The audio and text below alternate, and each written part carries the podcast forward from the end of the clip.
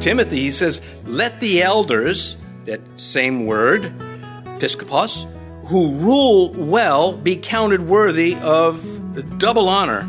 Then he says, especially those who labor in the word and teaching. This is doctrine from Scripture. Some Christians resent pastors tending the flock with authority. I guess they just want them to be doormats or pincushions. I, I don't know.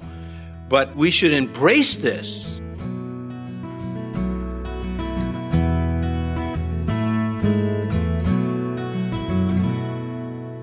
This is Cross Reference Radio with our pastor and teacher, Rick Gaston. Rick is the pastor of Calvary Chapel, Mechanicsville.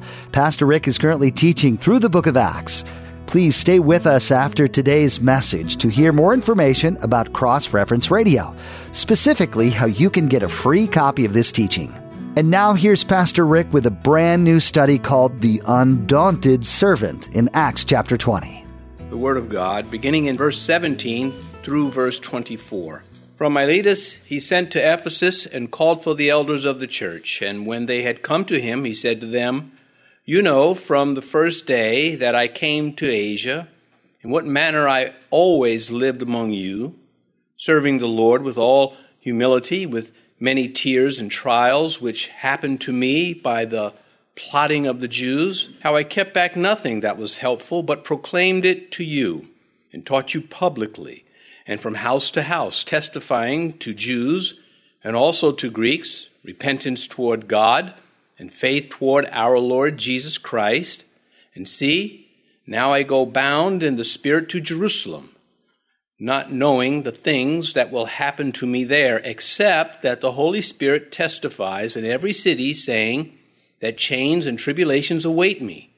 But none of these things move me, nor do I count my life dear to myself so that I may finish my race with joy and the ministry which I received from the Lord Jesus to testify to the gospel of the grace of God. I'm going to take my time introducing this section. We have the undaunted servant in verses 17 through 27, at least the way I am going to present it. Next session in Acts, we will have the undaunted shepherd, verses 28 through 38. And all of this, of course, centered, centered on the life of Paul. In this man, Paul, it was always God first, the church, the lost, and then himself in that order. That was his attitude, that was his approach to ministry, and that's what the Holy Spirit wanted us to gain from considering his life. And everything we know about Paul is because God decided to publish it and preserve it. And here we have it for our edification. Uh, Paul would write to the church in Ephesus for the equipping of the saints, for the work of ministry, for the edification of the body of Christ. And we're in that. And this man, who is the undaunted servant, certainly of this chapter, in the face of constant opposition, attacked by believers, attacked by unbelievers also, and all this because, all this suffering because he wanted to bring Christ to the lost. He wanted to strengthen those who had already received Christ. But for some of them, they were too much the ingrate to appreciate what God had put on their front doorstep. Uh, maybe you, as a believer, have a loved one that has turned on you that um, doesn't want to hear the message of the scripture or wants the message of God's word, his salvation, just none of his correction. Everybody wants to be loved, but does everybody want to be corrected by the love of God? Well, if you have a family member trying to seduce you away from being firm in the faith, I would encourage you don't give up and don't give in. Very simple solution. Love them, but be blameless before the Lord. Yeah, you can't be blameless before all people, but you can strive to be blameless before the Lord. Don't give up. Don't give in. That's what uh, Joshua was uh, exhibiting for us when he said, As for me and my house, you do what you got to do, but I'm going to do what I have to do. And uh, lessons from Paul's handling of those mutineers whom he loved so much in Corinth are for us. And I'm going to be contrasting the church at Ephesus during this time in her history versus the church at Corinth during this time in their history because the lessons abound very beneficial to us. Paul always stood his ground against nuisance churchgoers that we find in Ephesus, Ephesus and uh, hostile believers. He stood his ground on them too. But he always did it with love. I'm still developing that. I'm, I'm working, I know what is right. But here's part of his foundation. The fear of man brings a snare. You start worrying about what are people going to think? Well, what does God think? If you got that one right, then the others fall in place or they go away or whatever. Or they, or they chase you from city to city. The fear of man brings a snare, but whoever trusts in Yahweh shall be safe. This is how the believers did it. And again, we have no right to think that Paul was the only one doing this of the apostles. The other apostles were, were doing their, their work too, but this is the one God singled out to preserve for us. And by this time, the troubles in Corinth that erupted against Paul had settled down because of his three letters to them, at least three, maybe four and his visit that didn't go well, uh, that petty drama caused again by the mutineers there in Corinth. So, contrasting Ephesus in this section with Corinth, again, the contrast is stark. Corinth with their petty, sickening, self important, carnal Christians. Not all of them, enough of them to cause a big problem. Then there's Ephesus and her Christ like, loving, and loyal Christians that he is sending for, at least he's sending for the leadership there in Miletus. He's saying, Come to me. He, the church was so solid, he, he didn't want to go there physically because he's on a time you know, constraint to get to Jerusalem. And so if he goes to Ephesus, he knows he's not going to make it because he's going to just bond with everybody and it's just not going to happen. So he is wise in doing this. But as I speak these words, for those who need it most, and I don't know who that is. You might, God knows, but is it in one ear and out the other? That's unfortunate. In other words, some don't want to hear it. That's why it goes in one ear and out the other. Because when it is well received, it's, it's held onto, it is embraced. Jeremiah wrote, Is not my word like fire, says Yahweh, and like a hammer that breaks the rocks in pieces? There are those that don't want to come under the accountability of the scripture. And they look, they shop for a church that would just talk about salvation and the Savior. But don't go verse by verse where we can escape the whole counsel of God, which is critical. We're going to come to that in this section. Corinth, too carnal, too self centered to receive correction. That element, one ear and out the other. They would not badmouth Samson like they did Paul, especially to his face. What does that say? This is true to this day. There are people that badmouth pastors, and they wouldn't do it if that pastor was Samson. And they'd fear he'd show up with a jawbone of a, of a donkey. What does that say about the cowardice amongst us? I hope I'm not guilty of such behavior. I'm sure I'm, I'm, guilty of enough things. I don't want to sound like I'm, you know, uh, uh, just above these things. Not at all. But you cannot say, well, I'm not worthy to serve you, Lord, therefore I'm not going to preach the truth. You can't do that. You, you, we, we continue to strive, and hopefully uh, uh we, are, we will be blameless. Jesus said, Be perfect as your Father in heaven is perfect. But these, these people that were attacking Paul, did they not know or did they not care that the Holy Spirit was the architect of Paul's ministry?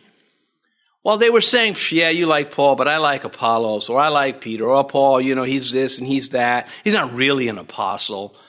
Did they understand? Did they look at his life? This is, this goes on today. You'll have somebody that'll come along and say, well, you know, pastor's this, or this Christian is that.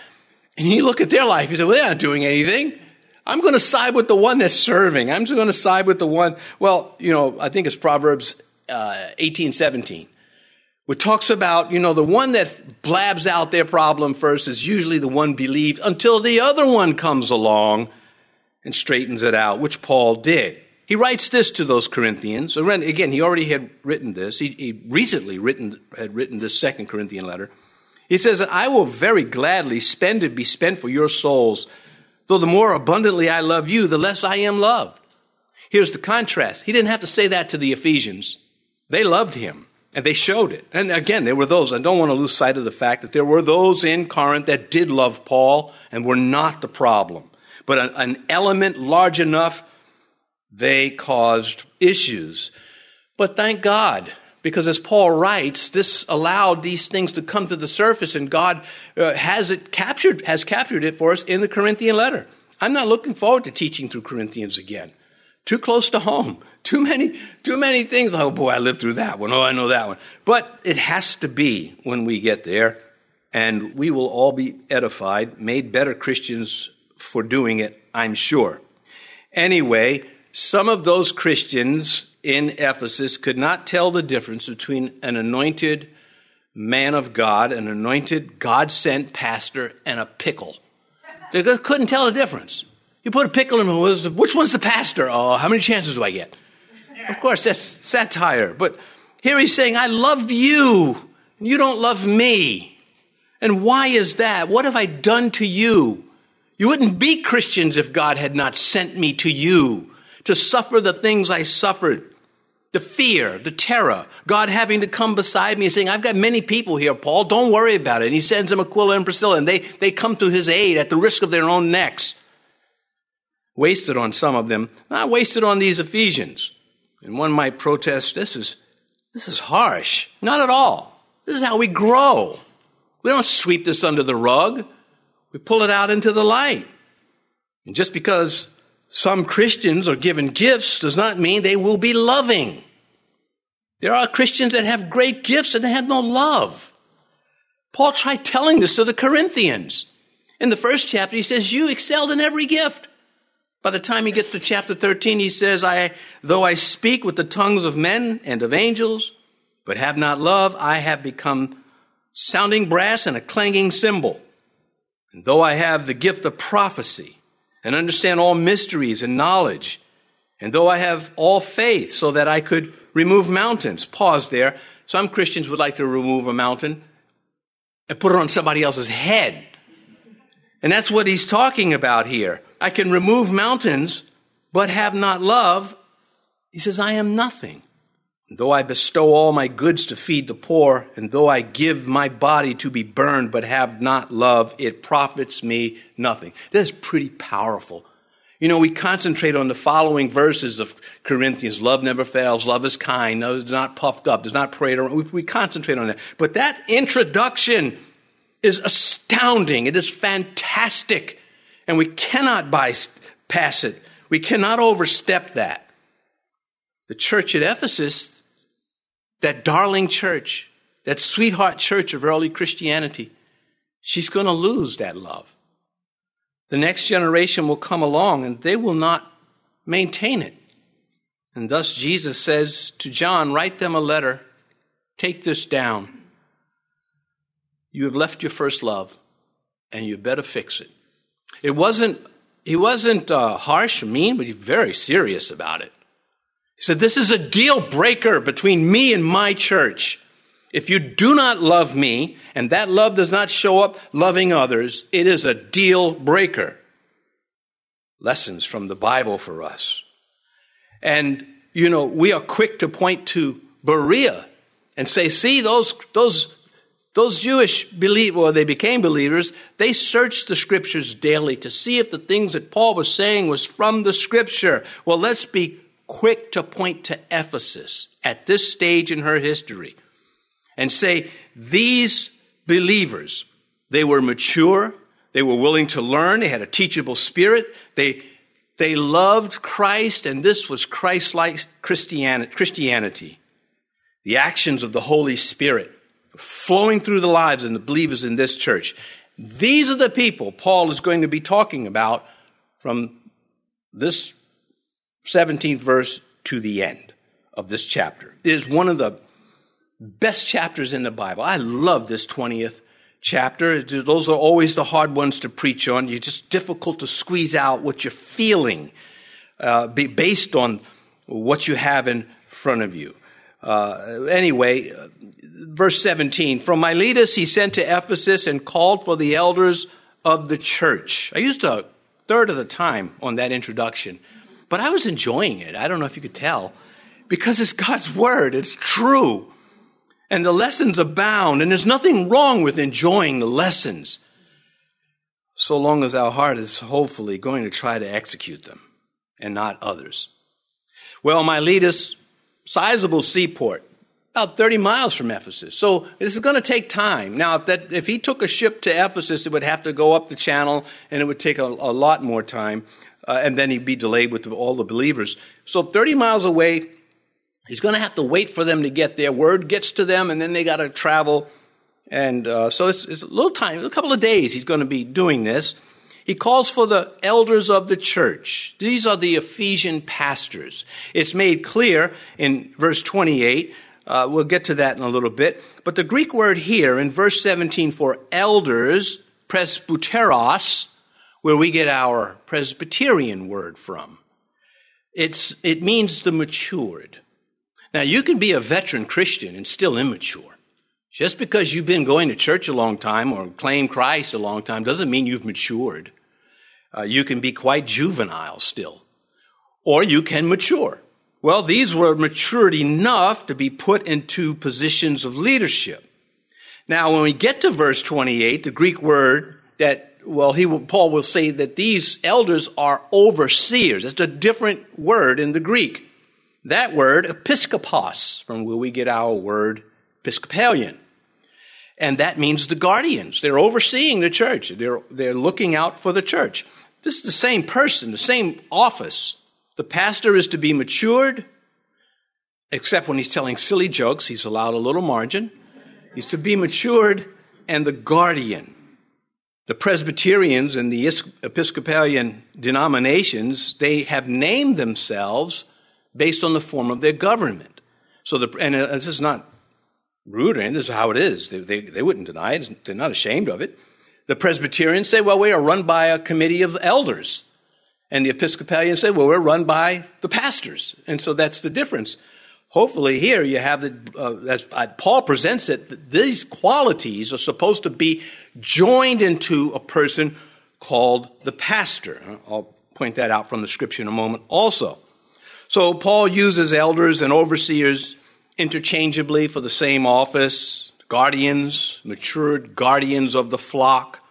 The elders, that draws attention to their spiritual maturity.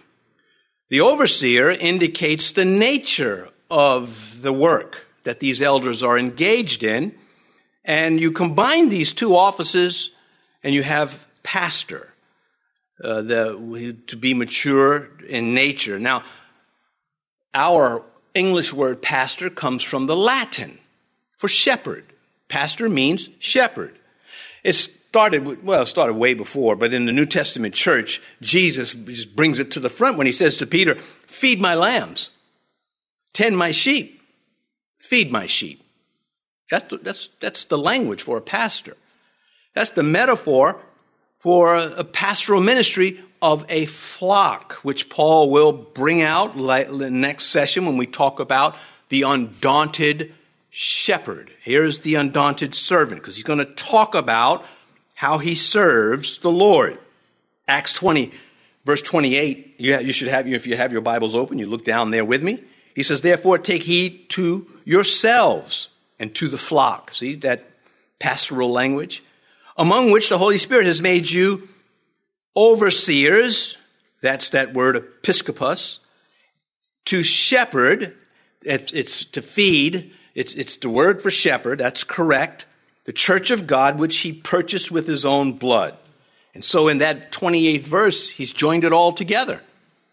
So where it says, from Miletus, he sent to Ephesus and called for the pastors, though he calls them elders, and we'll uh, bring that out a little bit more because it's a little bit, it expands a little bit more. we Christians should know this, how our faith is structured. Uh, what is the antithesis? What's the opposite? If, if you don't know its structure, then you don't know its structure, and that's not a virtue. There are others in, within the church who oversee affairs of the church and who are not pastors, but they are mature and they look out for the interests of the assembly in their assigned roles, for board members, for example. When Paul writes to Timothy, he says, Let the elders, that same word, episkopos, who rule well be counted worthy of double honor. And then he says, especially those who labor in the word and teaching. This is doctrine from Scripture. Some Christians resent pastors tending the flock with authority. I guess they just want them to be doormats or pincushions. I, I don't know. But we should embrace this. You know, pastors don't come around telling you what car, kind of car to buy, uh, what uh, to, you know, who to marry, or they don't try to run your lives. That that is a type of Christianity called shepherding, where that does take place. That's abuse of power. This, uh, what Paul is saying is, when it comes to the assembly, somebody's got to be in charge. And when he says in charge, he means it because this is what he says to Titus. He says, Speak these things, exhort, rebuke with all authority. If they don't like it, that's on them. You make sure you do it. Then he says, Let no one despise you. What a shame that he's got to say that. Why would he have to say that? Because there are people in the churches despising pastors for upholding the authority given to them by God. I, um, I like these things not because I am a pastor, because I'm a Christian. I knew these things before I became a pastor. I enjoyed them then. I know the value of command structure. I know what happens when there is no leadership. Jesus said, I was, uh, the prophets and Christ brings in on it, I will smite the shepherd and the flock will be scattered. That ain't good. Satan knows who to target. He knows where his weapons of mass destruction are to be spent. They talk about how important the church is.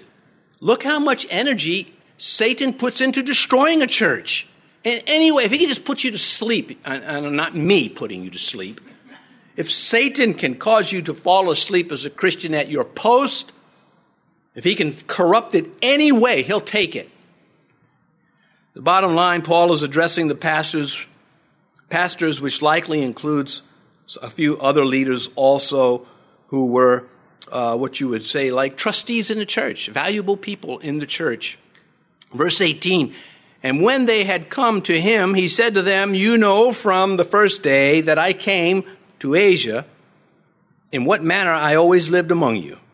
Well, he's probably still a little singed at what he had to go through at Corinth and so he's, he's saying to the Ephesians, where he spent three years establishing this church, and he, he's saying, You know, I've been transparent with you. This uh, living in a glass house in front of them, his witness, that is. Well, if you live in a, if you're, if you're transparent in that glass house witness, it may turn into a hothouse environment, but you're fit for it. He said a similar thing to the, another noble church at Thessalonica. He said, For our gospel did not come to you in word only, but also in power, in the Holy Spirit, and in much assurance. See, the gap between Paul's preaching and Paul's life was a very narrow gap. They were, they were together. He was a man who practiced what he preached. And he goes on to say to them, As you know what kind of men we were among you for your sake. Is that not powerful? You know what kind of people we were when we were there. And it was for you. And he talks in detail about it in that first chapter. How he worked, not wanting to uh, burden them. It was not wasted on the Thessalonian church. They received this. They said, Amen. The Ephesians, when he's done with them, they're going to weep on his neck and cry and kiss him. They're so touched by how much he loved them. What about Corinth? What was their problem? What about today? when the same practices take place. And you see someone do something goofy in the church, the pastors rule over it, and then the people turn on them for standing firm. And they go him and haw, not all Christians, not even near, but enough. Then they go him and haw about they can't find a good church. Christians kill churches in this country, and nobody else. Uh, there are other countries where the, you can go to parts in uh, Sudan where you could have Muslims trying to kill the church. Or you can go to China, communist China, and you have the government trying to kill the church. But in America, it's mainly Christians. And that should not be. And that's why we are looking at these things. You've been listening to Cross Reference Radio, the daily radio ministry of Pastor Rick Gaston of Calvary Chapel in Mechanicsville, Virginia. As we mentioned at the beginning of today's broadcast, today's teaching is available free of charge at our website. Simply visit crossreferenceradio.com. That's crossreferenceradio.com. We'd also like to encourage you to subscribe to the Cross Reference Radio podcast. Subscribing ensures that you stay current with all the latest teachings from Pastor Rick. You can subscribe at crossreferenceradio.com or simply search for Cross Reference Radio in your favorite podcast app. Tune in next time as Pastor Rick continues teaching through the book of Acts, right here on Cross Reference Radio.